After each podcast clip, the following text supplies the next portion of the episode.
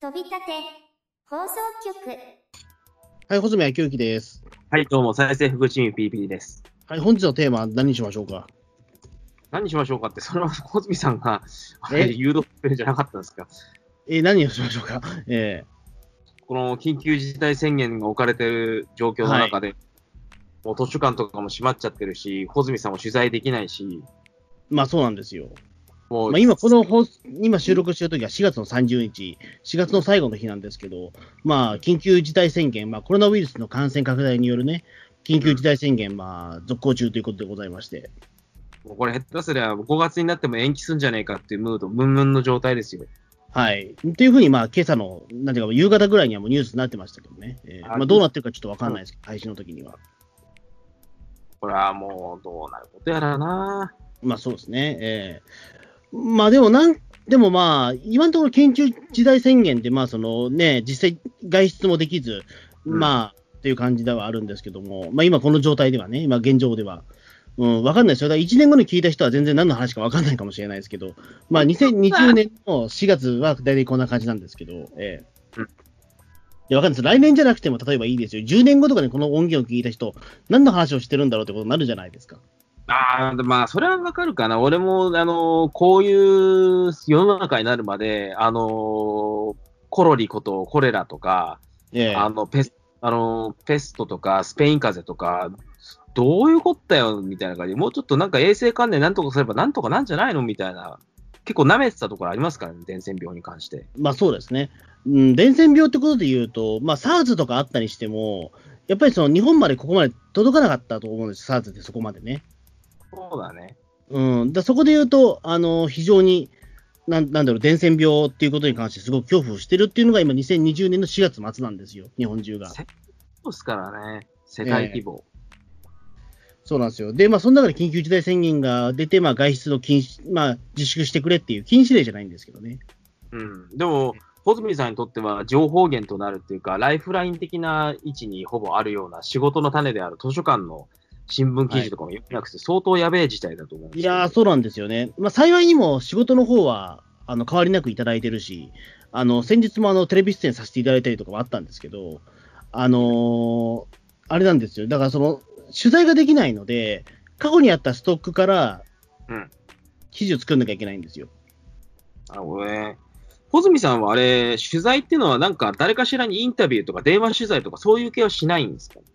あの、いや、できればやるけど、でも電話取材ってできないんですよ。電話番号わかんないから。事務所とか、あと、その、なんだろうな、タレント名鑑的な感じで、あの、映像業界とか、こういう漫画業界とかに関わってる人の連絡先って分かるやつがマスコミ向けにあるじゃないですか。あ、あるあるある。うん。穂積さんは持ってると思うんですけど。あ、一応持ってるけど、でもほとんど使ってない。うん、今は。うん。やっぱ別途に、そのね、あの、お金を用意しなきゃいけないから、今そういった仕事はあんまやってないけど、うん。だあの、その事件系に関して言うと、なんていうか、そのね、被害者の人が電話番号なんかわからないから、現地行って聞くしかないわけですよ。ええうんだでも、それすらできてないわけですよ。うん。あの、なんていうか、その、外出禁止になってるんで、じゃあ、東京から来ましたっつって、なんでこんなとこに来てるんだっていう状況なんですよね。そうなっちゃうので。東京から来まこれはやっぱり時点で怒られる取材動向以前に多分東京から来ましたっていうワードだけで怒られる。あの、今だってそういうことになってるから、一応、あの、取材、いや、今することじゃないだろうってことを言われたら、それで終わりだし、うん。実際そうですから。まあ、不要不急になっちゃうんで不しょうね。要不急の外出っていうことになりますから。うん。ということで、まあ、全然その、えっ、と、過去の、なんだろう、その、まあ、調べ上げたものから、まあ、なんていうか、その、出してるっていう状況なんですけど、ええそうただ新しいネタを用意できないので、ちょっと厳しいかなっていう状況なんですよ。うん。ストックを切り崩しながらなんとかし、あの、ネタを出してる。そうですね。うん。まあ、だから別に今の段階では忙しい、忙しいは忙しくさせていただいてるんですけども、えっ、と、5月に入ってからは分かんないですね。マジか。5月に入ってからだともうちょっと、あのーどうなってるかもわかんないし、あのーなんていうか、うん現、現実だってもうできないですから、その記事書くことも。だってもう2ヶ月僕図書館行ってないから、うんあのーできないんですよね、やっぱり。何も。致命的っす。そうなんですよね。らその間だからまあ自分の売ってる本とかをまあ通販で頑張ったりとか、そういった方に切り替えればいいのかなとも思ってるし、あとはまあ YouTube の動画の仕事とかも今始めてるから、あのまあそれでなんとか今、ちょっとあのーまあ、なんだろうな、まあ、借金はしないで済んでるみたいなうーん。小感じは杉さん、YouTube やるとかそういう案はないんですか？あ、YouTube はちょっとやろうと今思ってる。うん。ただまあ、収益化に行くのはちょっと時間かかるかもしれないから、うん。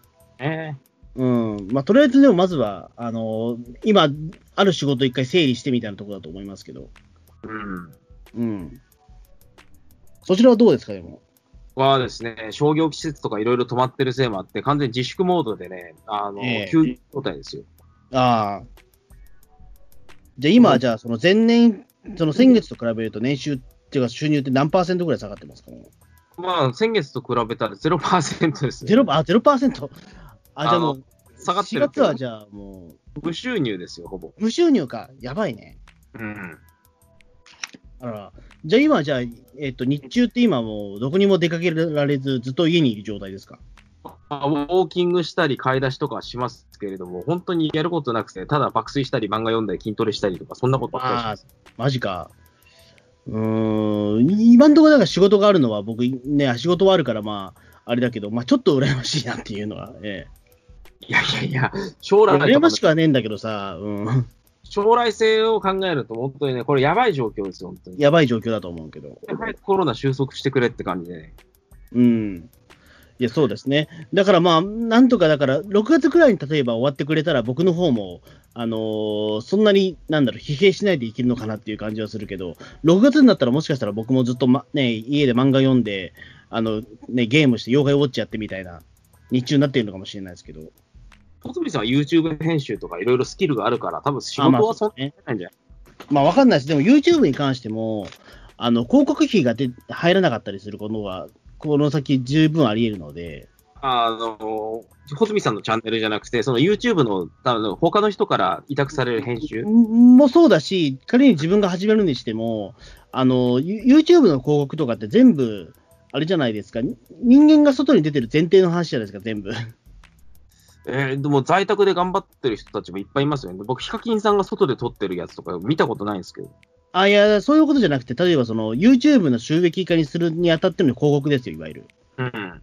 いわゆるその、なんだろう、なんでもいいけど、例えば YouTube に広告出稿してるところも、早い話が、だって今この状況で、広告出しても、お客さん来ないから赤字なんですよね、広告費って。じゃあ、だからそうすると、5月になったら、もしかしたらその広告費、あの出さないような企業ももちろんあると思うんですよ。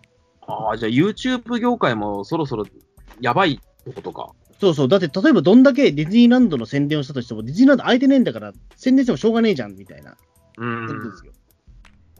なんでもそうですよ。なんかそのか、ね、かっぱ寿司でもなんでもそうだけど、あのだってやってないんだからっていう。うん。はいですな。うん。そうなんですよ。だからそこで言うと、広告業界ってだいぶ来月からが勝負だと思いますけどね。ああ、結構 YouTube やってる人もやばくなりそうですね。そう。だから誰かを、人を集めるっていうことがまずだって、その、広告の、ね、基本なわけじゃないですか。うん。人を集めて、そこでお金をね、回すっていうことが広告の基本だから、それができないんですよ、今。っうん。てなると YouTube も危ないと思いますよ。うん。やべえな。うん。だ何やったからもうどう、どうしようもないとは思いますけど、だから、だから僕がやってることは多分来月以降ちょっと、本当の勝負に入ってくると思いますけど。うん。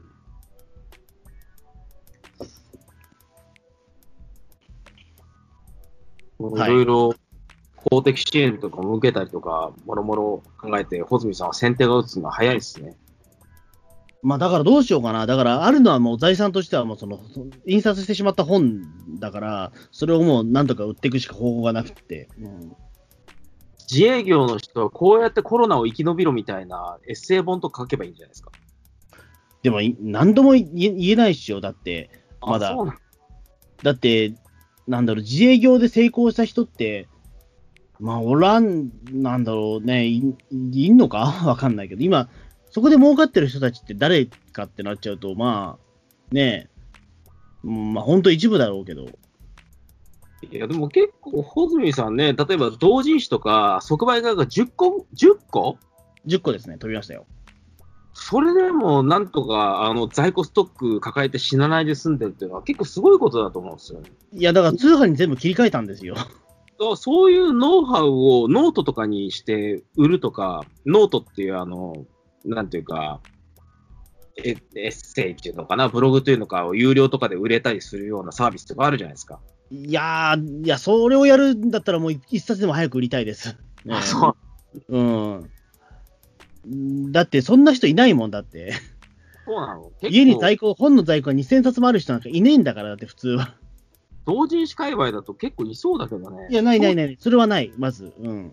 えだって10個も同人誌即売のイベントが潰れてんでしょ？だったらもう、相当抱えてる人とかいそうだけど、穂積さんがすりすぎってこと？いや、あの、タイミングがあまりにも悪かったってことですよ。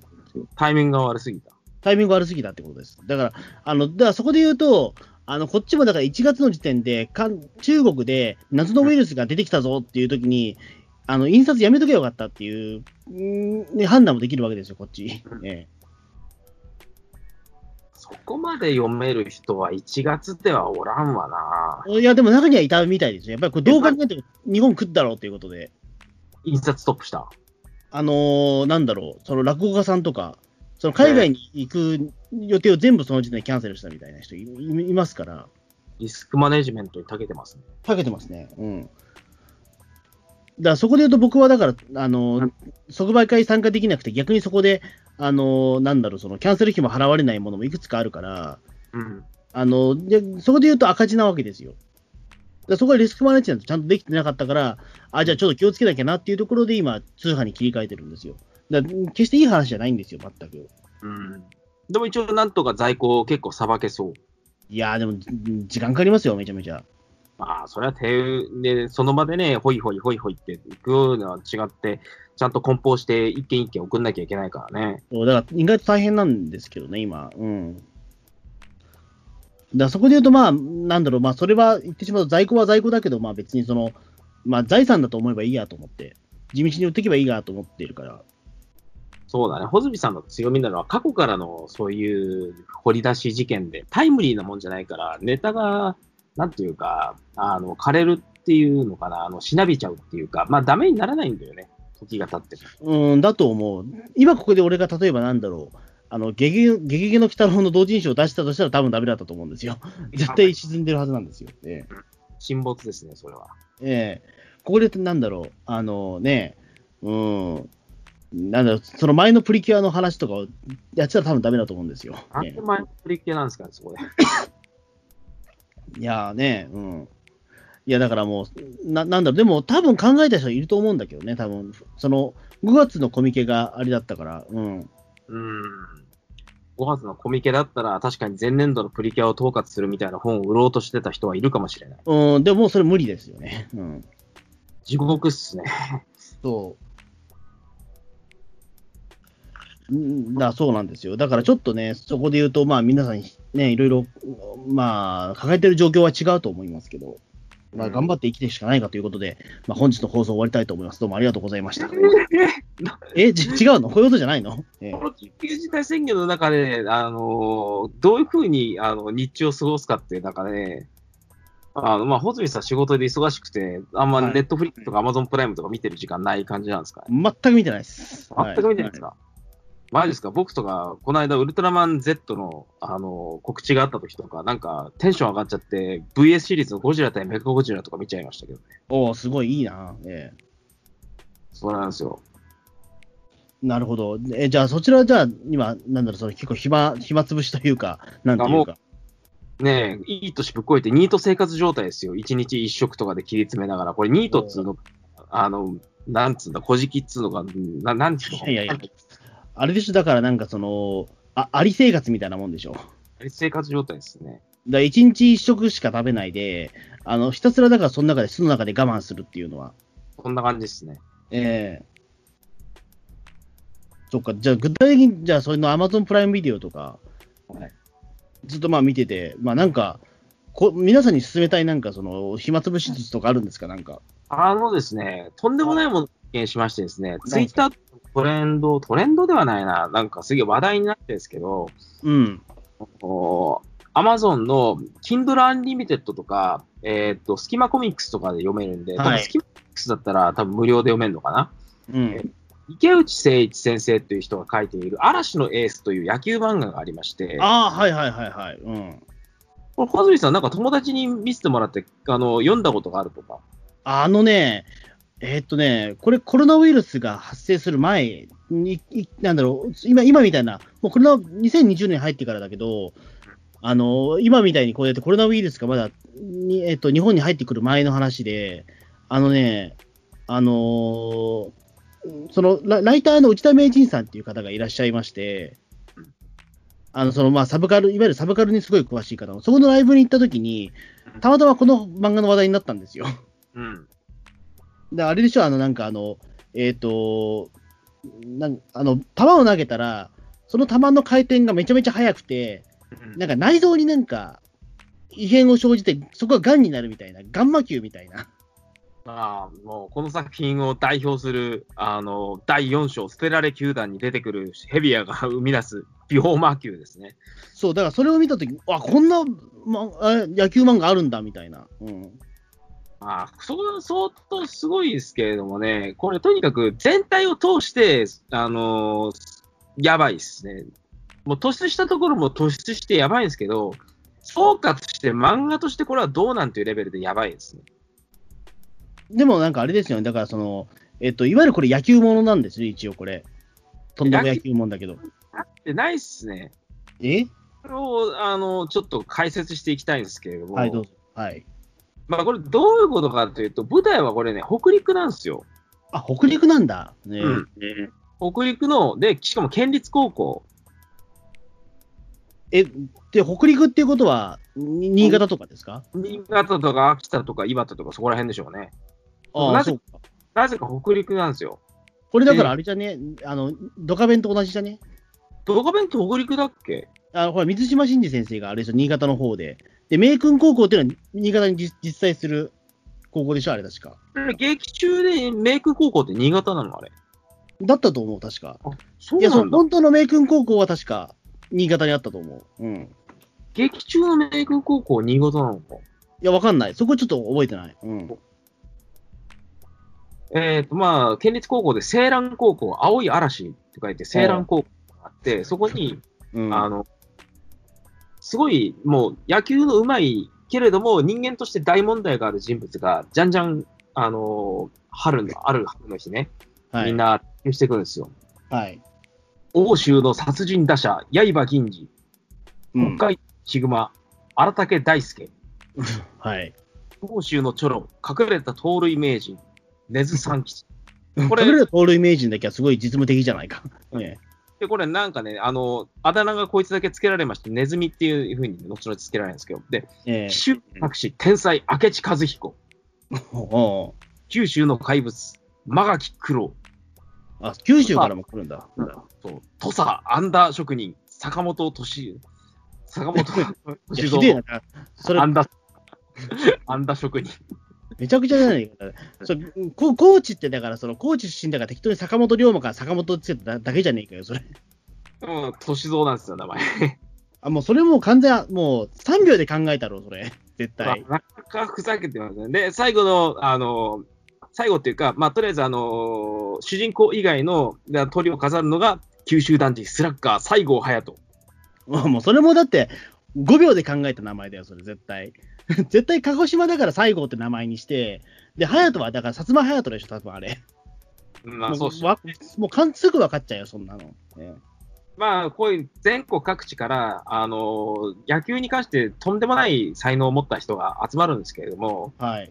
まあ、人間的に問題がありまして、まあ、でしょうね。ええ出会った瞬間に、あのそうですね、あの、一番問題がありそうな、この、刃銀次っていうね、はい人。がね、あの、喧嘩をし始めたと思いましたね、ヤッパを抜き出しましてですね、おう俺は前の学校で2人試合中に1人やってる。これね、セリフの意味がちょっとよくわからないんですよ。これ、学校で2人、つまりあの学生生活のうちで2人殺してて、試合中に1人殺してるってことは、こいつはどうしてこのまま普通に学生生活が遅れてるのかっていう、ちょっと謎なセリフなんですよね、こうね。まあ、んなんなんとかしたんでしょう。えで、まあ、喧嘩の最中、ヤッパを抜きまして、で、あのーここに主人公の郷直丸という人が乱入してきて、その喧嘩俺が勝ったっつって、両方ともぶん殴り出してですねえ、おで、あのーはいなんか、よくわかんないですけど、あのよくわかんないのかい？ーうん、よくわかんないんだよ。あの、なんかね、あのーこういう、そういう事態じゃないだろうってところで、あの、ちょうど喧嘩をしている舞台が野球部の部室の目の前だったらしくて、はい。であのーキャプテンの、あの、丸目って人が、君たち野球やりに来たのって言ったら、ずらっと並んだ7人のうちみんなが、このボロ野球で俺に学校をやれだと。わしは、わしは野球とはもう縁を切っちゃるっつって。え、まみんなえ、そうなの だって、だって、あんな職人とかいたじゃんだって、普通に。そんな奴らが野球部の目の前に7人も集まってる時点でもうおかしいのに、野球の話になったら、パッと手のひらを返して帰り出そうとして、で、待ち上がれっつって、郷直丸が、あの、はいボールをぶん投げて、あのーこれもよくわからないですけれどもど、う、どういうことなんだよ。あの、ボールをぶん投げたらですね、あのーさっきは紹介した北海道のヒグマ、荒竹大輔が、なんか、や、どうしてもこいつ野球やりたいだろうっていう感じで、初登場の駒からバット持ってるんですよね。はいはいはい。郷直丸が投げたボールをあの打ち返そうとするわけですよ、そのバットに。さっき野球なんて知らねえみたいな感じでみんな帰ろうとしてたのに、じゃあこいつはなんでバットを持って野球部の部室の前に来たんだって状態だったんですよで、あのー、郷が投げた球を北海道のヒグマ、あの荒竹大輔が、はい。あのバット、バットが粉みじんにバキッと割れて吹っ飛ぶ、もう爆破さんみたいに粉みじんになりまして、はい。おーすげえな、みたいな感じで、で、今度は、あの、野球か、みたいな感じで、すげえ球だな、みたいな感じで、あの、さっき、あの、ドスを出しました、あの、刃銀次が、今度は俺に投げてみろ、っつったら、あの、本当に本当に、そいつに投げまして、コーナー丸は。で ドガーってボールが当たって、あの、壁をぶち抜いて、こう、あの、刃銀次は吹っ飛んでいくんです。うん、え投げろっつうから投げてやったんだ、はははははみたいな感じで。で、えー、丸目君は、あのーえーあんた野球知らねえのかっつっても、うちも知らなくてもいい。でも、君の、その、この人ならば甲子園は夢じゃない。お願い野球部に入ってくれ。みたいなことを言い出すんです甲子園は夢じゃないというか、甲子園以前の問題だと思いますよね。うん。ね甲子園とかそういう問題ではないんですよね。それはだって、そのなんか、ね、あの投げるスピードしか注目してないじゃないですか。それまでにあったこと全部無視してるじゃん。ねそうですね。それまでだったら大惨事を全部無視して、ただ単にこいつの肩すげえっていうことだけしか見てない。こいつも頭おかしいよね、やっぱり。え丸目君もなかなか狂ってるんですね。ええで、で、あの、なあの、郷直丸主人公は、帰ったら、野球部に入ったことを、あの、伝えるんですよ。しかも、明日が試合と。えいきなり、そうですね。で、もうお母さんはびっくりするんですね。まあお前が野球、ええいけない野球をやってはいけないよか母ちゃん野球は、野球だけは、こんなおっかねえあの顔見たことねえぜここで郷直丸の、えーっと、バックボーンというか家庭環境が明らかになりまして、はい。郷直丸、ああの、言えばシングルマザーなんですね。で郷さんはプロ野球選手だったんですよ、なんあと。そうなんだこれだけのね、速球を投げる人だけあって、えー血は血ってやつですね。はい。で、お父さんはどうやらプロ野球時代にデッドボールによってあの死んだらしくてですね、どういうことだよ。ええまあ、死ぬかもしんないけど。ところによって死にますよね。まあ、お母さんは野死ぬかもしんないけど、でも一応、ね、体鍛えてるプロだしな。うん。まあね、あの、やっぱりね、頭とかに当たっちゃったらそういうこともあるんでしょうね。あるかもしんないけど。うん。で、えー、郷直丸を、あのピッチャーに迎えた野球部は、まあ、郷直丸はもう野球漫画あるあるで超濃厚なんですよ。はあ。で濃厚なのはいいんですけれども、その紙が、あの、弾がですね、金網をぶち破るというとんでもない威力を秘めててですね、もうこの時点でもう現実を無視しているんですよね。まあもう結構だいぶ前から無視してるからね。ねえでももうここら辺でもう野球に関しても真面目に書く気配が、なんか、なんかないなっていう気配がもう、そうできるんですね。で、その、ゴー選手が、あの、イニングっていうんですかね、この投球の、なんつうのバッターありの状態で投球練習するの、なんつうんですか、僕野球詳しくないからよくわかんないんですけれども、えまあ普通にでも、イニングではないだろう。普通に練習じゃないの、それは多分。うん。まあそれをやってる様子を見て、あの、さっきの、あの、野球なんてみたいに去っていった、あの、はい各地方からやってきた7人の男たちは、このチームに入りてえみたいなことを言い出しやすいわけですよ。うん。なるほど。それでい、なんかそのチームが出来上がるという。で、そこにですね、あの、あの、次の、この次は私の学校とやりませんかっていうふうに。まあ、これ、なんだかんだで試合やってたんですね、投球練習みたいにさらーっと書いてるみたいに見えて。あ、そうなんだ。はい。いつの間にかその試合が始まっそのなんか読者には分からないようにしてたんだ。全然これ分かんないですよね。あの、冷静に考えて、さっきの、あの、あのドタバタ騒ぎがあって、お家に帰って、明日は試合なんだっていうセリフを思い返すと、あこの冒頭とかしまくってた様子ってのは、これ全部試合だったんだっていうのを思い出さなきゃいけないんですね。あそうか。だからその相手チームとかあんま出てないの、それじゃあ、特に。相手チームとかないですね。もうあの、プレイボールっていう。ね。ないですね。プレイボールっていうコマすらないですね。あ、じゃあそれはもう、なんだろう、プレイボールっていうコマすらないっていうことはもう、さてはもう野球のその描写を書かなかったってことですね、あえてね。まあ、ひたすらあの投球してあの、デッドボールやりまくりとか、暴投して金網を破ってっつって、わはは、参ったか、この野郎っつって、ゴーナンバルが爆全笑然違うやん、もう、でそれ野球じゃないよって、どうやってもそれ。野球の描写ではないもんだって、それは。で、あのーキャッチャーが、俺に向かって、俺にぶつけるつもりで投げてみろっていうことによって、ゴーナンバルがやっとストライクを投げることによって、スリーアウトチェンジになるんですけれども、おおよかったよかった。うん。でここで、まあ、とっち狂ったことがありまして、さっきの、あのー、7人衆が、あの、敵の高校のバッターに立ち出しまして、はい。ああの、ゴーナ丸の球を打っていくんですよ。うん。で、あの、試合がどうなったのかもよくわかんないところで、この第1章は終わりで、第2章のライバル、魔のスクリューっていうのを放り出してくる謎の美青年が現れて、この次は私の学校とやりませんかっていうふうに試合宣告をしてくる。おだから、この試合は勝ったのか負けたのか、そもそも何がどうなったのか、何もわからないまま第2章、魔のスクリューに移ります。あの、だから今この状態の話を聞いてると、多分やってることは野球じゃないね、これ。うん。ね作者が野球をわからないんだと思うんですよね、これ。あの、今のところ話を聞いてる限り、野球ではないね、これは。あの、多分球をぶつけて、相手を倒す競技ですよ、これ。相手を殺す競技になってると思う。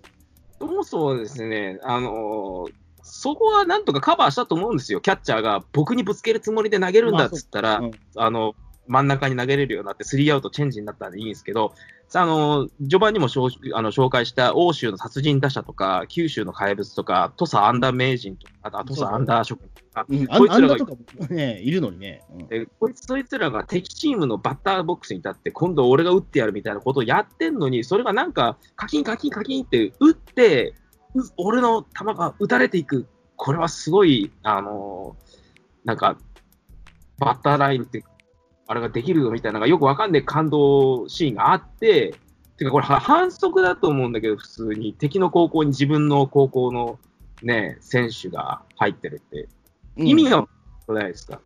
まあ意味わかんないしね。うん。多分、そこの時点でやってるのは、おそらくだけど、あの、ピピッチャーが球を投げたものをバッターが、あの、うん球を打つかどうかだけしの問題ですよね、これって。そうっすね。いや、野球ってそういうことじゃないじゃないですか、やっぱり。ええ打てば勝利ってわけじゃないけど、なんかこの世界の野球は多分打てば勝利ってことなんでしょ、多分これ。まあそうっすね。ええもう打てば全部ホームランみたいな。そうそう。あの、外す、そのなんかね、あの、空振りするか当てるかのどっちかでしょ。えーというわけで、この第一章において、守備は、あのーほとんどがホームランになるんで、みんな空を見上げてるシーンしかありません。うわ あのー、多分キャッチャーしかね、守備ちゃんと描いてないですね、この第1章。ねえ、うん。で、第2章、えーなんかちょっと、ま、野球漫画らしくなってきました。魔のスキル、取れられる、魔球を投げる、あのーやつが、尾形というやつがいるんですけれども、まあ、県内でもね、その魔のスクリューっていうのを投げる、ということで、すごいおさ、あのー恐れられている。はい。はい。で、まあ、それはいいんですよ。はい。えーっと、この尾形の魔のスクリューを無理に打とうとすると腕が折れるらしいんですね。おお。魔のスクリューっていうのはどういうなのかっていうと、まあ、ちょっといろいろかっ飛ばしまして、あのーさっき紹介したやつの中でも、唯一キャラがこいつは立ってるなと思える甲州のチョロ、隠れた盗塁名人、根津三吉、愛称ネズミが、敵の陣地に行って、魔のスクリューってどういうものなのかを見ようとスパイしたところ、あのーこの尾形が、ネズミが紛れているなっつって。でスパイするならどうせなら本物の練習を味わってきたまえっつって、ネズミにあの魔のスクリューを食らわせて、ネズミは半殺しみたいな状態になって、ボロボロになって、あの自分のチームに帰ってくるんですよ。はい。おお、魔のスクリューを見たのかっつって、どうだった？っつって、打てなかった。いや、打て、打てば大丈夫だったんだ。いや、よくわかんないけど、打たねえ、いや、打てなかったんだつってで、ここでですね、あの相手にボールをぶつけりゃいいんだろうみたいなことを考えてた郷直丸は、うわ、ちくしょう、そんな妙な球思い切ってぶったたいてやらっつって、バッターとしてもなんか闘志を燃やし始めて、なんか結構野球マンらしい状態に突然なるんですね。なるほど。はい。まあ、ちょっと同居変だけど、まあ、良かったんじゃないですかね。え で、あのこの回において、あの第1章において現れた7人の各地から揃った面々が、えーと、どういうスターティングメンバーでバッティングに立つのかが、ちょっとだけ分かりました。えうん。これなんですよ。うん。1番は、土佐のアンダー職人、坂本敏三なんですよ。うん。はい。坂本なんですよ。で坂本は、あのやっぱスラッガー打てなくて、あの、打ったと、あのピッチャーフライにしたと思ったら、ボロボロになって、うおーっつって、あのバッターボックスで悶絶するんです。うん。で、2番は誰かというと、えーっと、2番がファーストって采配はある、僕野球が詳しくないですけど、ちょっと合ってるのか、ちょっと野球詳しくない僕でも結構首をかしげるんですけど、2番ファーストで北海道のヒグマ、荒竹大輔。まあまあ、2番だったら、でもそれはね、ねな、なんていうか、ちょっとそこでちょっとやっぱりね、塁走らせたいじゃないですか、やっぱり。ええ2番ファーストってそんなおかしくないですかね？もうおかしくはないと思うけど。うん。で、あの、この人のお家芸なのかわかんないですけれども、あの、またバットが折れます。うんうん。で、えーっと、3番がですね、えーっと、ポジション不明ですが、えー第1章でもいきなり問題行動を起こし、あの、やあのやっぱを脱ぎ出した刃銀次。うん。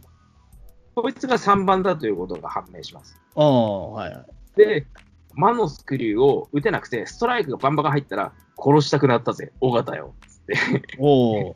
この気違いどもめっつって、尾形は、あのー切れて、で、えー、や刃銀次が何をしだしたかというと、バットをすっぽ抜かして、あのーピッチャーにバットを放り投げるんです。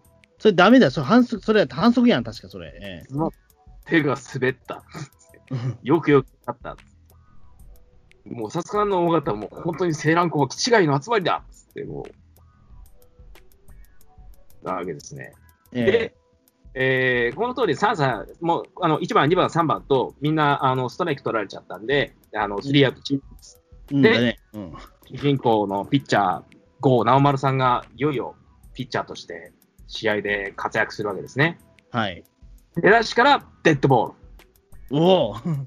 で、悪びれもなく、次、お次の番だよっつって、うおーっつって、バッターにドカスカデッドボールを繰り広げまくる。いや、そうすると塁入っちゃうやん。だってそうするとホームベース行っちゃうやん。うん。スリーアウト、あのーなまあ、満塁っす。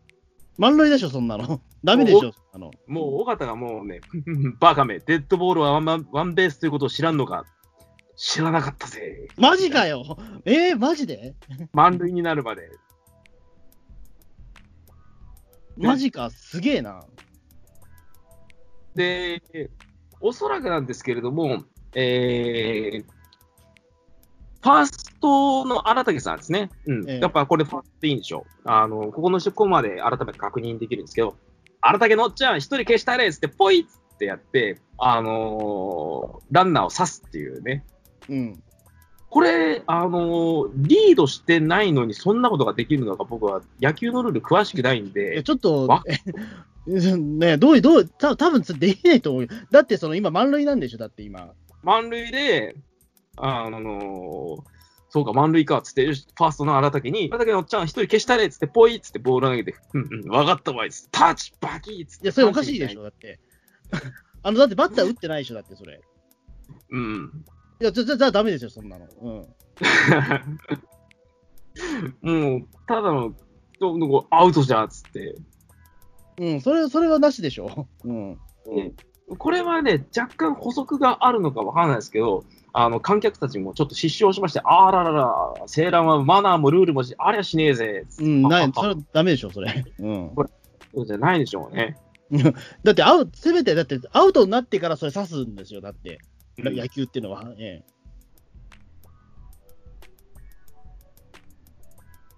えー結局、あのこれはあの0対0のまま進んでいくんですよ。なんだかんだど、0対0なわけねえじゃん、そんなん。だって、絶対ル、絶対一人、あの、塁走ってるって、そんなん。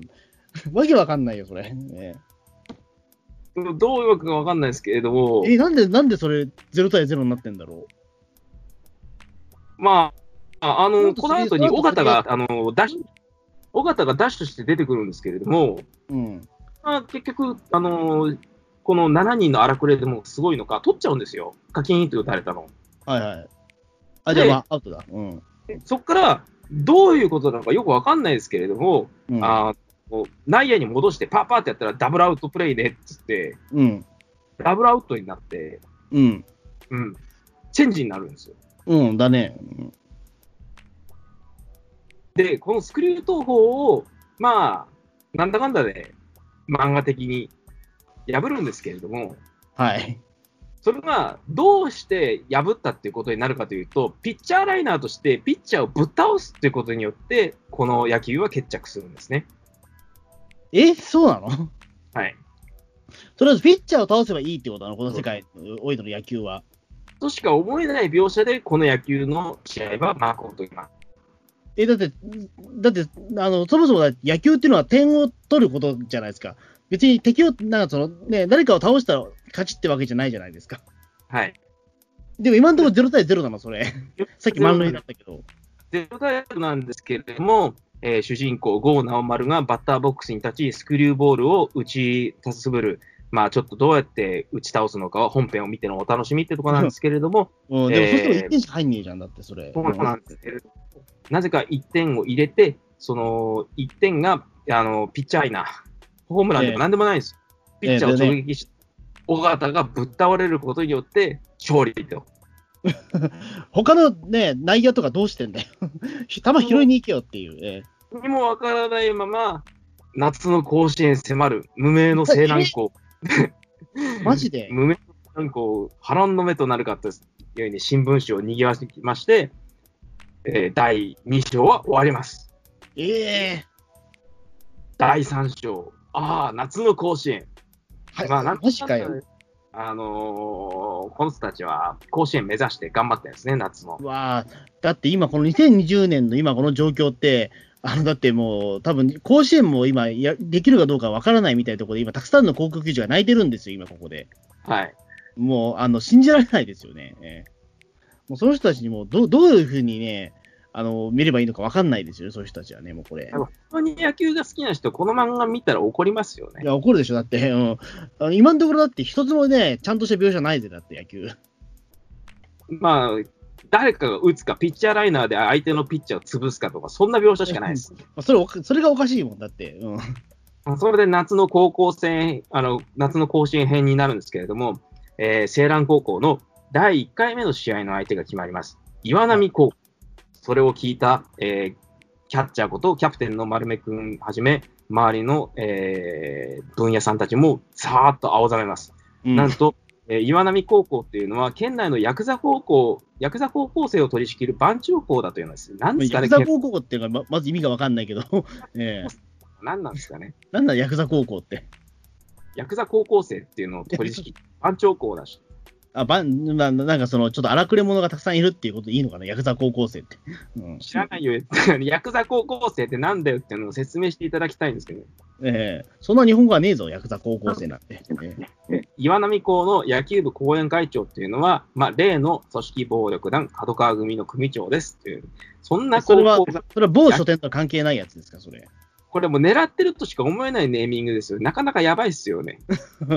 ええそれ某、某書店とは関係ない角川かな。え岩波高校に、組えだよ織暴力ね。角川組ですよ。岩波と角川って聞いたとこれちょっと、ゾクッとしたけど、え えこれやばいですよ。なんでこれ本、単行本出版にあたって修正しなかったんですかね。で、えー岩波校の、えー野球部主将っていうのは、この角川っていうね、暴力団、あの野球部後援会の応援長の、えー一人息子なんですね。で、高校、で校長あの、あの校長とかみんな、これはもう試合辞退するべきでしょう。死にたくありませんからね、みたいな。ここで、はい。みんながブチ切れてるところに、郷、えー、直丸の母ちゃんが勝ち込みにやってきまして、校長先生に単価を切ります。はい。ことは、若者とはひたすらに進むものと思います。この少年たちには野球しかありません。野球のためにいやそんなことないだろ体を前を進んでいこうと思っているのです。たとえそのために傷つこうと、死のうと悔いはない若者たちです。いや、どうだろう。いや、あの、なんか言葉はなんとなくわかるんだけど、多分ね、この人、その、こそのなんだろう、高校生たちにその言う言葉じゃないよね。てか、甲子園で傷つくはまだわかるんですけど、死ぬってなんですか？ね死のうと悔いはない若者たちでえ。す。いや、そんなのああんたが勝手に決めるなよっていうやつですけど、えもうね、あのーお父ちゃんがプロ野球でね、デッドボールぐらいの平和なラインで死んでるのに、えうん。それでしてはいけませんとか言ってた人の言動とは思えないんですよね。うん、もうだから母ちゃんも野球をちゃんと分かってないんでしょ、それ。えで母ちゃんはあた、女の私には男の気持ちは分かりません。でも、いや分かってないんだ、野球、あの、あんた男じゃなくて野球分かってないんだよ、そもそもっていう。ええ男じゃないもんだって。ええこの少年たちは知っています。男とは何かということを、いや、まずその前に野球をちゃんとし知れっていう話なんですよね。ええね。で、どういうことか、校長はこの名スピーチに心を打たれて、うん、男とは傷つき倒れても前を向くと思うんじゃよ。岩波高との対戦を許すよ、校長みたいなことになっても、大パニックですよ。まあ、大パニックですよね、それ。ええそれええもう教頭先生がもうね、作画崩壊レベルの顔になってるんですよ。まあこれは劇場を表したかったのか、作者の画力がなかったのかよくわかりませんが、教頭の顔がすごいことになって。何すごい、もう、何もう顔がぐにゃってなってるの、カイジみたいに。うーん、ていうかなんか作画崩壊的な顔になってるんですよ。な何があったんだ、教頭先生。えで、2日後、えーこの学校がいい。今度角川様の餌食になる学校は、どけーっつって、角川の学生なのかよくわかんないんですけれども、謎の2人組がいきなり校長室に勝ち込みをかけてきます。えああ。で、ここ、あの、蹴りでドアを開けるんですけど、結構校長先生、なんか、洒落たセリフを言いまして、君たちにはドアを開ける手はないのか。あ、でもそれはちょっと面白いですね。ええでも本当それはもっともな、あれですよね。えオール学校のドアに触ると手が腐るんでね。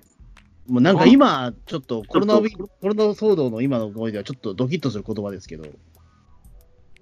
で、そうだよっつって、この荒くれどもは校長室のあの机をひっくり返したりとか、はちゃめちゃするんですけど、ここに、えー、郷直丸が、えー乱入してきまして、おら、野球よか喧嘩の方が強いんだっつって、もうどんちゃか喧嘩騒ぎが起きまして、で、覚えてやがれて逃げる奴らも、えーなんか7人組は、これ、ボコボコにしたのかよくわかんないですけれども、まあ、とにかく2人組は逃げていきます。はい。工場に巻き込んできた。で、その様子をなぜか母が見ていまして、またか。えそれでいい。男とは逃げてはいけないもの。血だらけになろうとも。男とは。何がいいのかよくわからないですけども、この、あのー校長室での、あのー勝ち込み撃退を母大絶賛ですよ。え うん。もうデッドボールでね、お父ちゃん死んじゃったから野球ダメとか言ってた人の言動とはもう完全にかけ離れて、もうこれ別人格ですね。何かがもう乗り移ってます。まあちょっとだからあれでしょうね。ちょっとまあ、ちょっとショックによって、あちょっと頭おかしくなっちゃったんだろうな。うん。なんで突然こんなね、あの、極道の妻みたいな、キリッとした人になってしまったのか謎ですけどね。ええでとりあえず、だからまあ、そのね、母ちゃん挟むことによって、なんとなくこの世界がおかしいっていうことはでも、あの、あれだよね。だから、その、うん進めますよっていうことを表、意思表明、意思表示みたいなもんだよね、これね、母ちゃんは多分。そして、えーこのヤクザ高校との試合が始まります。はい、角角川？ええ角川高校との試合が始まるんですが、まあ、ひどい。まるで地獄甲子園のような、えー反則のオンパレードが繰り広げられますが、ええここではどういうわけか、えーみんな我慢するんですね、青蘭高校の人たちは。あ、そうなんだ。で、母はなぜか思い出ますた母。あの時に似ている。あの子の父親が子宮で倒れた時に、一体プロの試合でどういうことがあったのかが非常に疑われる謎のセリフですね。これ結構注目してる人少ないんですけど、ちょっともう一回読んでみてほしいんですけど、この暴力しか行われてないフィールドを見て、あの時に似ているとは一体どういうことなのかをね、ちょっと誰か説明していただきたいんです。それだからあれでしょ、だからもう今思ったけど、そのね、か母ちゃんは多分あれでしょ、男塾におけるライデンのポジションになってるんでしょ、今これ。完全に。あそうですね。とりあえず思わせぶりなこと言っとけば、とりあえず話進むみたいなもんでしょ、これ。ええライテンと枝島平八を足して2で割ってかけたようなキャラクターになってます。そうですよね、ええもうすごい便利なキャラクターにされてるだけじゃん、それ今。何しろ、この後ですね、あのてめえの、あの、セーラーの当主の母ちゃんだなっつって、あの、観客、ヤクザがいま、ええ。観客観客にヤクザがいまして、そのヤクザが母ちゃんにヤッパを突き抜けるんですけど、母ちゃんはヤッパをガシって素手で掴んで、うちの子はこんなものを恐れる男ではないよっつって、で、手がどうなったのかもよくわからないまま、で、この時、天候がどうなっているかなんて描写一切なかったのに、母ちゃんはサンダーブレイクでも使えるのか、そのヤッパを持った男が突然雷に打たれて死にます。うわ、マジか。うわ。ちょっと待って、これ、本当枝島平八じゃないか、これ。ええ。もう枝島平八超えてるよ。自然現象をもう操れるってことはもう、ええ。だって伏線としてなんか小雨降ってきましたねとか、そんなのも全然ないんですよ。いきなりこの母ちゃんがやっぱ掴んで、男だよ、どういうものか見ておきなさいっつって、このまっつって刺されそうになった時にサンダーブレイクですよ。わあ、もうじゃあそれも自分で操ってますね、間違いなく。えあとやばいですね。で、まあ結構野球とは思えない展開が続き、えー、打つとか守備とか何も描かれないまま、盗塁から、まあ、いろいろ反則、反則、反則続え。きましてまあ盗塁、はやるんだ、ちゃんと。えあとは盗塁っていうのは、あ盗塁じゃない、投球、投球え。から、ね投球から反則、反則、反則が続いて、一体今何点対何点なのかがわからない状態のまま、まあ、わかんない。そうなっち切れた、えー、直丸は、ピッチャーに、えーままたもピッチャー返しですね。はい。相手の角川君、角川御曹司の、えー、優勝にめがけてピッチャー返しをし、なんかよくわかんないんですけれども、とんでもない点数のボードゲーム、ボードが出て、ゲームセット、コールド。えなんなんで？よくわかんないですけれども、それだって、ただ単にそれ、また後ゲームやってんじゃねえんだから、それね、あの、角角川春樹になんか球ぶつけたらなんか、春樹じゃねえや、いやいやいやけど、ぶつけたらなんかそのね、100点とかそういうことじゃないでしょ、だって別に。ええ。あーということで、また魔のス第2章、魔のスクリューに続いて、第3章、あー夏の甲子園もピッチャー返しによって、ピッチャーをぶっ倒すことによって、青蘭高校は勝利するのでした。それだから絶対野球じゃなくてただ、ただ単にそれはシューティングゲームをやってるに等しいじゃないですか、それ。で、えーなんと地区大会決勝へ、この青蘭高校が進むっていうのが、新聞記事の見出しで、ドンドンドンドンドンってなって、もういろいろ試合をすっ飛ばします。まあでも誰とも戦いたくねえから勝っちゃうってことでしょ、多分これ。うん、あーそもそもこれ、野球関係あるのか、ちょっと 微妙なんですよね、やっぱりね。で、なんと、決勝を直前にして、ゴー、角川組の仕返しやっつって、ヤクザがゴー直丸の左腕を切りつけ、ゴー直丸の鉄の左腕がパックリやられてしまいましたあ、。大変だ。えそれでもゴー直丸は、ピッチャーマウンドに立って、バーバーバーバーもう、あの、出血させたいっていうか、もう、なんていうかね、やけくそなのかなみたいな感じで、えーひたすらゴーは、えー打たれても打たれても投げます。えうん。ここはね、あの、若干ずるいなと思うんですけれども、ホームランになっていないので、どれぐらいピンチなのかがわからないんですよ。うん。というのも、あの、う、いて、く、撃たれたみたいな感じで、くそ、まだまだ、うん、く、痛みがみたいになって、もう、課金が何と戦ってんだ、一体、時からね。なんですけど、それを、あの、取れたのか取れなかったのかわからないまま、投げる、打つ、投げる、打つのコマが延々と続きましてですね、うん。そのうち、ゴーは、あの、ピッチャー交代とかをみんなから進められるんですけれども、ついに出血多量のため、意識果ててしまいます。わあ。ぶっ倒れますね。え気がついた時には自宅の、あの、布団の上でした。ええで、試合は終わったのよと母ちゃんに告げられます。で、どうなったのかというと、青蘭高校は負けました。えまあ、そうだろうね。うん。何をもって勝ち負けをしているのかわからないこの世界ですけれども、ゴーの、えー捨て身の投球にもかかわらず、青蘭高校は負けてしまったんですね。だなんか、あの、とりあえず、あの、あれでしょ、ピッチャーのヒットポイントをゼロにすれば負けみたいなもんでしょ、これ多分。まあ、そんな状況で試合は進んで、そして問題の、えー、ツイッターとか、もろもろでも話題になっています。第4章、捨てられ球団。はい。えーここでは突然、えー謎の女の子が、えー、ゴークに猛アタックをしたけます。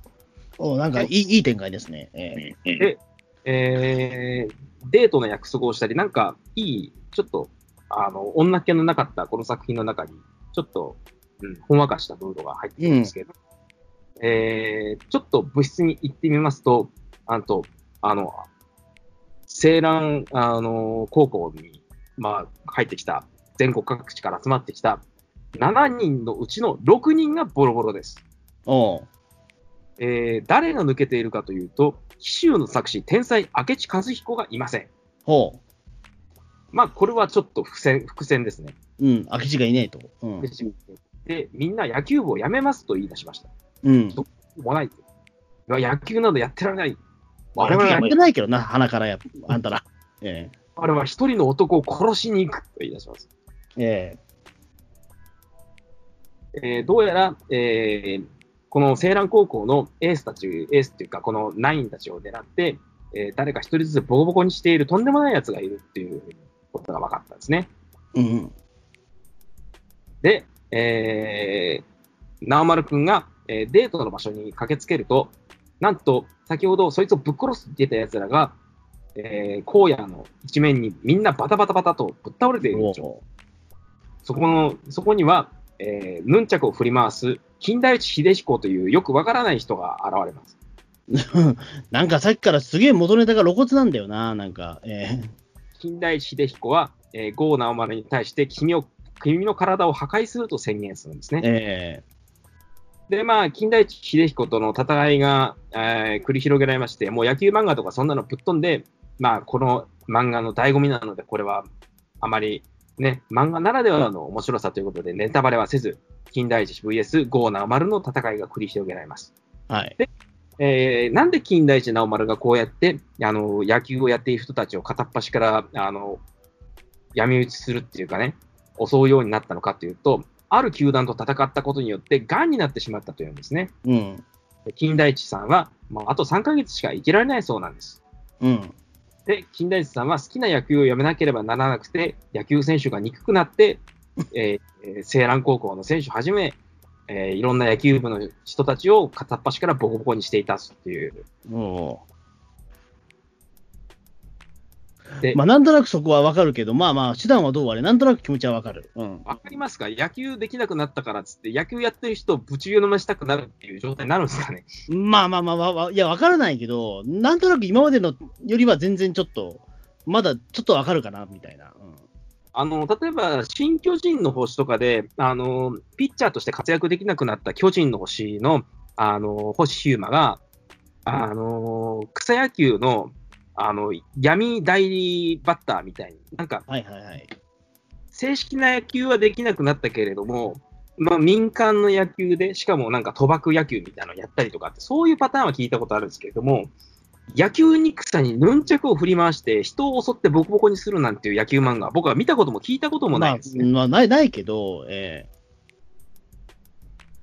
まあえ、ななんかもうとりあえず破れかぶれなんでしょ、だからもう、えまあ、単純にもうどういうことなのかっていうと、あのこのデートを申し込んできた金田一の妹さんは、バカなのよ、兄は。兄は強靭になってしまったのよ、と、納得するような、しないような、ためざめとしたセリフを言うんですね。ええで、その話を聞いた、ボコボコにされた6人は、捨てられ球団、面白そうだな、つって、相手を、えー対戦した相手をガンにする球団に、えーなんと移籍しようとしだします。おおまあ、まあなんか面白そうっていうのはなんかわかるけど、うん。わけがわからないから、うん。ここで、えーどういうわけかよくわからないんですけれども、郷直丸は、ハリケーンボールという、えーページ化石じゃないのかっていう、ボールの周りを黒ペンがガーって渦巻いてるだけの、もうどういう効果があるのか、何にも説明しないボールの周りにハリケーンが起こるという、ハリケーンボールという投法を生み出します。うん。いわゆる、えーいろんな漫画がありますが、巨人の星ですとか、あの、あ侍ジャイアンツとかですらもう、このボールがどういうことが起きてて、どういう現象で相手が球を打てないのかとか、そういう説明は一切ありません。あ、ない、ないんだ。すげえな。じゃあ、なんでそうやって渦巻いてるかもわからないみたいな。わからないですね。で、もう、あの、金田一君は、素晴らしいボールだ。この球なら捨てられ球団に勝てるかもしれん。うん。で、新魔球が、えー生まれたのはいいんですけれども、なんとこれは本人の意思で投げることができません。というと、はい。投げたら、ああ、ハリケーンになったみたいな。うんすごいな。だからそれ気がついたら、そのなんだろう、その、なん、なん、なんなんていうかな。気がついたらそのウルトラマンになっちゃってましたみたいなもんでしょ、それ。まあ、クリティカルヒットみたいな確率ですよ。普通の攻撃が。うんうん。なるほど。でじゃあ自分でも制御はできないのか。そういうね。で、ステラレ球団との戦いが始まるんですけれども、えーやっぱりステラレ球団のこの、えーエース、うん。えーアという人の投げる病魔球はすごくてですね、なんか空気に変動を起こすらしくてですね、丸の顔をボールがすくめるだけで、郷直丸はもう息も絶え絶え死にそうになります。うん。ゴーは、えーその球を、えー、なんとかして打ち倒すために、そうか、空気の流れを変えりゃいいんだってことで、ハリケーン投法に続いてハリケーン打法を生み出します。おうバットを振ることによってハリケーンを起こすんですね。うん。そして、病魔球を打ち破ります。おうそしたら、えー病魔球を放っていた、えーヘビアさん、ピッチャーのヘビアさんが、えー発狂してしまいまして、ボールを打たれたことによって。うん。で、えーどういうわけかよくわからないんですけれども、えー相手の捨てられ球団に寝返った、えー皆さんは、あの、バッティング対決をすることになりまして、結局バッティング対決なんじゃねえかよ。ねで、どういうわけかわかんないですけど、金田一さんは感動して、ありがとうな、お前。俺は少しでも長く生きるよ。え え？試合はどうなったのかよくわからないまま、また終盤でイケメンが登場します。ああ。次の章のライバル、小日向くんです。うーん、もうなんかお腹いっぱいですね、もう結構。っていうか、もう、なんだろう、とりあえず、あの、野球っていうものが、そのメインじゃなくて、すごくなんか話を進めるためのすげえ道具にされてる感があるよね。っていうか、あの、野球っていう存在を挟んだことによって、カオス度がすごいというかね。うん。もうすごいなんか話がすごい渋滞してる感じがするわ。うん。いや結構、あの、すごいいいペースで話は進んでいくんですけど、とにかく野球しませんね。まあ、野球をちゃんとしてないですよね、とにかく。うん。あの、先ほど打順を紹介していったんですけれども、はい。あのーちょっと、あのーここでね、えーっと、ちょっと今、もう一回確認しますね。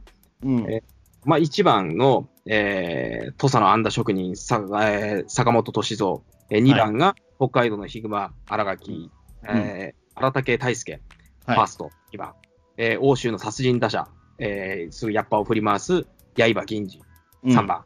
これ以外の人たちがどういうポジションでどういう野球をしているのか全くわからないままあのよ 4, 番大事だよね、4番誰かとか、すごい。えこれわかんないですよ。ええもう話も折り返し、これ次回、この、あのー第5章、えはい。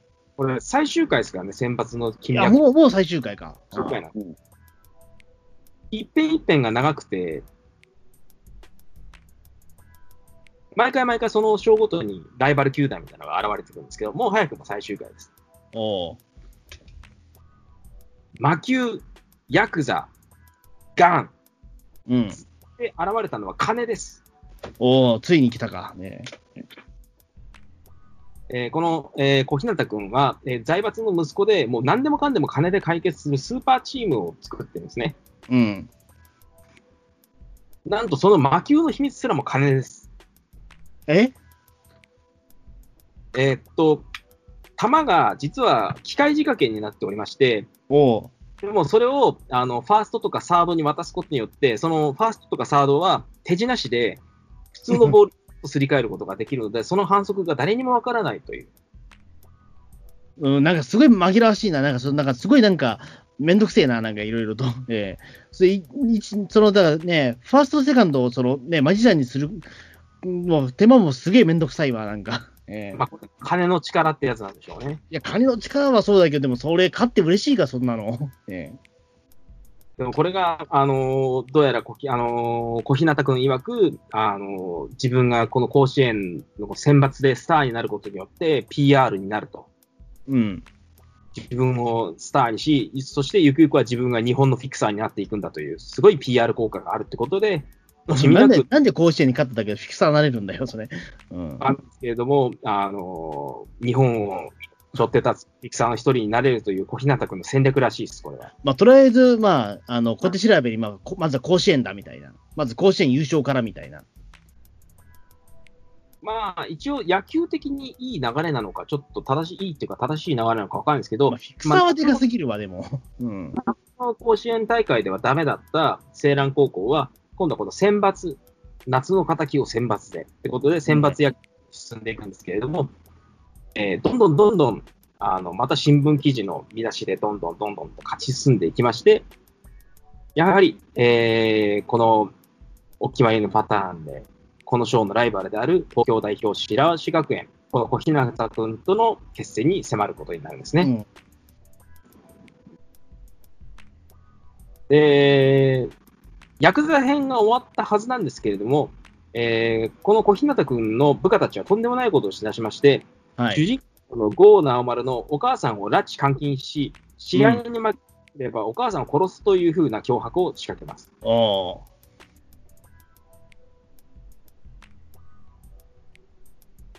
なるほど。うんまあ、その時点で結構はダメだけどな、もうすでに。ええーっと、やっぱりどう考えてもわからないですけれども、えっと、改めてですね、えーっと、この小日向君との対決に向かうにあたって、えはい。もう一回、あの、前回のあの7人たちは、あのー球団に戻ってくるんですけれども、劇中でやっぱり動いてるのは6人なんですよね。うん。ですが、最後に、あのスターの顔をどれだけにしようぜっつって、小日向君たちに闘志を燃やす駒で、みんなが揃うところでは、なぜかずっと放置されて、どこにいるのかもわからなかった明智君がさらっと書いてあるんですね。あれ？あれ、どうしたの？ええあ急にこのどさくす、前回のこの、あのーは第4章、捨てられ球団において、何が起きてたのか、何をしていたのか、さっぱりわからないまま話が進んでいきます。うん。ところが、この明智君にもついに見せ場が来まして、はいはいはい。あのー、郷直丸の母親が、ああのー拉致監禁されていることを知った、あのー明智君は、ひたすら、あのー自分の攻撃、打撃の順番の間に、まあ、小細工っていうか、吸ったもんだ乱闘とかを繰り広げることによって時間を稼ぎまくって、その間に母親の居所を探すという名案を浮かべやすく。おーなるほど。まあ、なんか、頭は良くないけど、まあまあまあ、ね、ありがちな作戦だけど、まあ、少なくとも野球漫画にやることではないな。えもう、もう見事に、ここから先は俺の秀才ぶりを見てなと。えうん、まあまあ、うん、まあ、頭いい作戦ではないけども、まあまあまあ、うん、それしかないとは思うけど。本人はこれは頭がいい作戦らしいです。そうか。うん。で、えーこの明智君の、えー戦略によって、えー直丸は、えーお母さんの居所をちゃんとあの発見し、えーヤクザなのか財閥なのかよくわからない悪党どもをボコボコにし、えーテレビ画面でも、えー乱闘が起こっており、まあ、母ちゃん助けて、バッターボックスに帰ってきます。うん。で、機械仕掛けの魔球にゴーナンバルは散々、えー悪戦苦闘をつったもんでされるわけですけれども、えーひたすら、えースリーアウトチェンジの繰り返しがあるんですよどうするどういうことかというと、ゴーナンバルが投げる、投げる、投げる、スリーアウトチェンジ。うん。で、あの小日向君が機械仕掛けの魔球を投げる、投げる、投げる、スリーアウトチェンジ。これがひたすら続きだからずっと0点のまんまだ。うん0点ですね。で、えーついに起点が訪れまして、ゴーナンマルは何としてもこのボールを打とうっていうふうはいに決意して、えーまた新フォームによって、この機械仕掛けのボールを打ちます。うん。で、えー機械仕掛けのボールを打つと、その機械仕掛けのボールがパコーっと割れて、機械仕掛けっていうか、機械が中から露出しているボールがポロポロポロっつって、あ青蘭高校のあのマウンドじゃない、なんつうんだ、あのバッターボックスじゃなくて、なんつうんだっけ、あの控えてるところ。えーベンチ？ベンチ、ベンチの前に突っ転がってきて、うんこんなことだろうと思ったぜっつって、明智君はもう、キラーっと、すべてお見通しでしたよ、みたいな。天才いやそんなキャラ、わけねえだろ。絶対そんなわけなかったと思うぞ。ええ天才キャラですから、みたいな感じで。いやいや、さっきすごいだって頭の悪い作戦思いついたやつだぞ。え で、そこに、えーっと、証拠隠滅のために財団の手下が拳銃を構えながらやってきて、それをバキャローっつって、青蘭高校は野球より喧嘩の方が強いんだっつって、ボコボコにして乱闘が始まります。ええで、乱闘してるのにどういうわけなのか、やっぱり小日向君はお金持ちで頭がおかしいのか、あの試合続行を打ちかけまして、あのゴー君、次の一球を見逃してくれたら、君に1000万をやろえすげえな。うん。う。ゴー君はそんなものには屈せず、ホームランを打ちます。うん。で、これであの悪を破り、清き正しき野球においてあの敵を倒すのかと思ったら、ゴー君はファーストに向かわずに、ピッチャーの小日向君に向かい、ボコボコにします。うわ、なんでやねん。えで、みんな、あの相手チームも切れまして、貴様は小日向様にみたいな感じで、あの外野とか内野とかが一斉にあの直丸に襲いかかってくるんですけれど、こいつは面白いことになりやがったっつって、えー、直丸の率いる、てか、直丸の青蘭高校のみんなもマウンドに出てきて、大乱闘を始めます。えはい。その乱闘の、えー、コマがひたすら続きまして、最後に、えー、アナウンスが流れますね。うん。今日、高校野球史上最悪の試合になりましたつって、その様子を見ていた母親は、いいえ、最悪なんかじゃないわ。高校高校野球史上最高の試合。これが丸式喧嘩野球。カン。うわあ、ひでえ。うわあ、なんかすごくなんかその母親まとめた感出してきたけど、何も一つね、あの母親はもう何も分かってないね。うん。だこれ野球漫画なんでしょ、一応これ。野球漫画ですね。いやーでもなんか最後になんかその母親が喧嘩野球だってたところで、実は野球漫画じゃありませんでしたみたいなこのオチにも取れるもんね、これね。うーん、そうなんですかね。いや、喧嘩野球っていうジャンルなんてもうこの作品以外ないと思うし、あっちゃダメだと思うんですけど。ええ地獄支援という漫画太郎先生が書いている漫画もなかなか野球してないんですけれども、それに匹敵するレベルの、あれですね。ただ、まあそうですね。うん。甲子園は自分が下道とか、あの、いろいろ、あの、なんていうかな、これはおかしいぞっていう前振りがあるので、それに比べると、この嵐のエースは地獄甲子園よりも悪質なんじゃないかと僕は思う。あの、そうだね。だから、とんでも野球漫画ってたくさんあるし、あの、アストロ球団とかあるけど、アストロ球団は、まあ、ちゃんと野球してないけど、まあ、なんかその野球の描写に関しては、まあ、ちゃんとやってた方ですよ、そこで言うと。あのなんか喧嘩するとかそういうことはままずなかったと思うし、あのーなんだろう、その落雷に打たれて死ぬみたいなことあったかもしれないけど、まあ、野球はちゃんとやろうっていう気も気概はあった漫画な気がするんですよ、あれ。ええプロ球団は最低でも、各々のポジションぐらいは分かったと思う。いや、そうそう、ちゃんとそこはやる。うん。なぜかあのね、6人しかいないのに野球やったりとかしてたけど、うん。えーでも結局、この嵐のエースにおいては、ピッチャー主人公、郷直丸、キャッチャーが副手の丸目君、ファーストが2番の、えー荒竹大輔君。以外、分かりません、ポジションが。わかんないでしょ うん。外野が誰誰がいいのかも全然わかんないし。うん、外野誰なのか、結局。外野外野存在してないもんね、この世界において。うん。えっと、存在はしてるんですけれども、あのー、ゴーが球を、あのー打っても打っても取られちゃうっていう時があったじゃないですか。ああったあった。うん。あパシって取ったりとかする顔面があるぐらいで、しかもそれが誰なのかが判別できないんですよ。ああ、もうちょ多分考えてねえんだな。うん。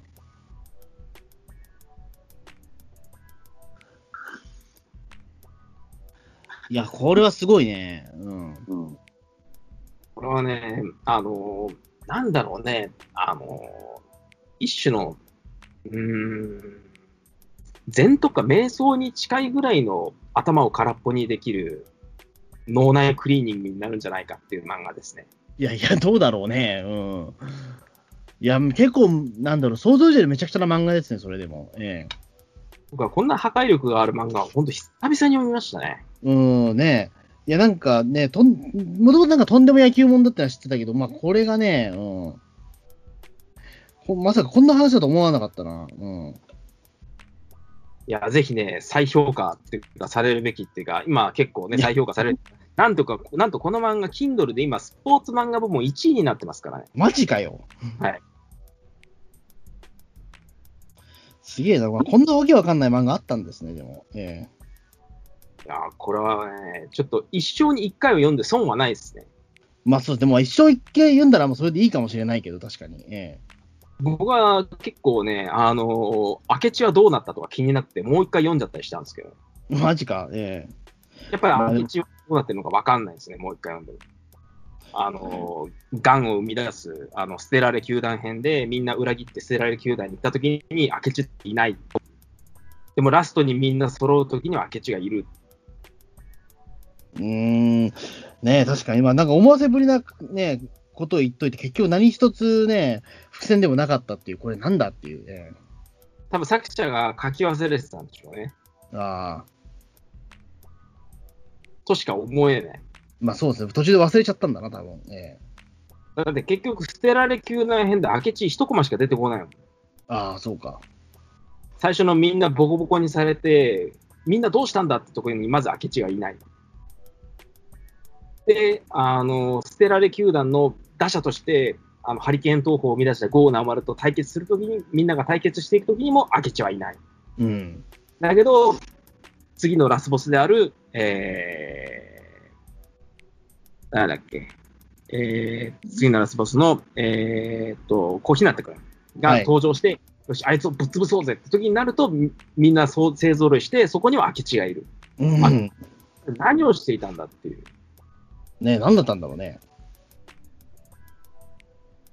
下手すればこれ、ね、単行本発売にあたって明智を書き足したんじゃねえかっていうぐらいね、明智のポジションも結構不自然なんですよ、書かれてる場所。取ってつけた感がね、すごいありありな明智なんですよ。何だったんだろうな、確かに。まあそれはでもなんか、えっ、と、誰か解明してくんないかな。ね、確かに気になるけど。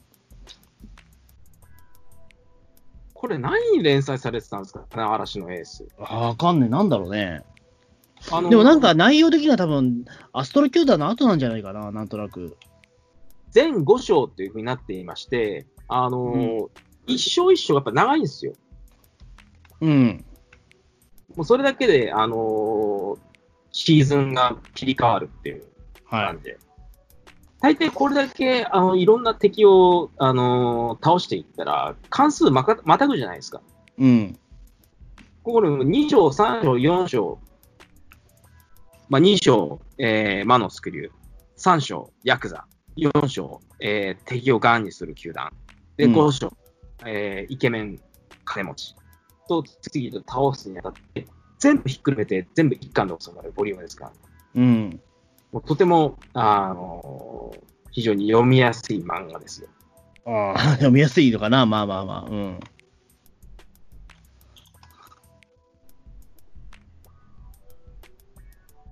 なるほどね。まあちょっと、まあね、うん、なかなかちょっとね、たまあお腹いっぱいだけど、今でもこれ無料で読めるんでしょ、これ。え えはいはい。どうやら、スキマコミックスとかね、あのー、あま、あのー、Kindle Unlimited 以外でも読めるらしいですよ。ああ。まあ、一生に一度読んでは損はないカルト漫画。まあそんな感じか。なるほどね。まあちょっとこれね、興味ある方はちょっとぜひ読んでいただければと。はい。ちなみに作者は、ええっと、ゴルフ漫画のちょっと第一人者的な存在で、うん。えー池内先生って言うんですけど、この嵐のエースについて酒とかで話題にされると無言になるそうです。あ、そうなんだ。まあ、忘れたいんでしょうね、もうね。でも封印せずにこうやって Kindle とかで開放してるってことはどういうことなのかちょっと謎ですね。まあね、うんまあ本人もだからこれはちょっと、えっ、と、若い頃やんちゃしたみたいな感じで、あれだったのかもしれないけど、うん。まあもういいかっていう感じなのかもしれないですけどね。はい。まあ、結構ね、なんか頭に雑念が湧いて、もうしょうがねえなみたいな考え事とかがもやもやしてきた時には、もう考えることを放棄したくなるような、こういう漫画を読むのがおこもりとして、この緊急事態宣言の中にはいいのかもしれないですね。うん。なるほどね。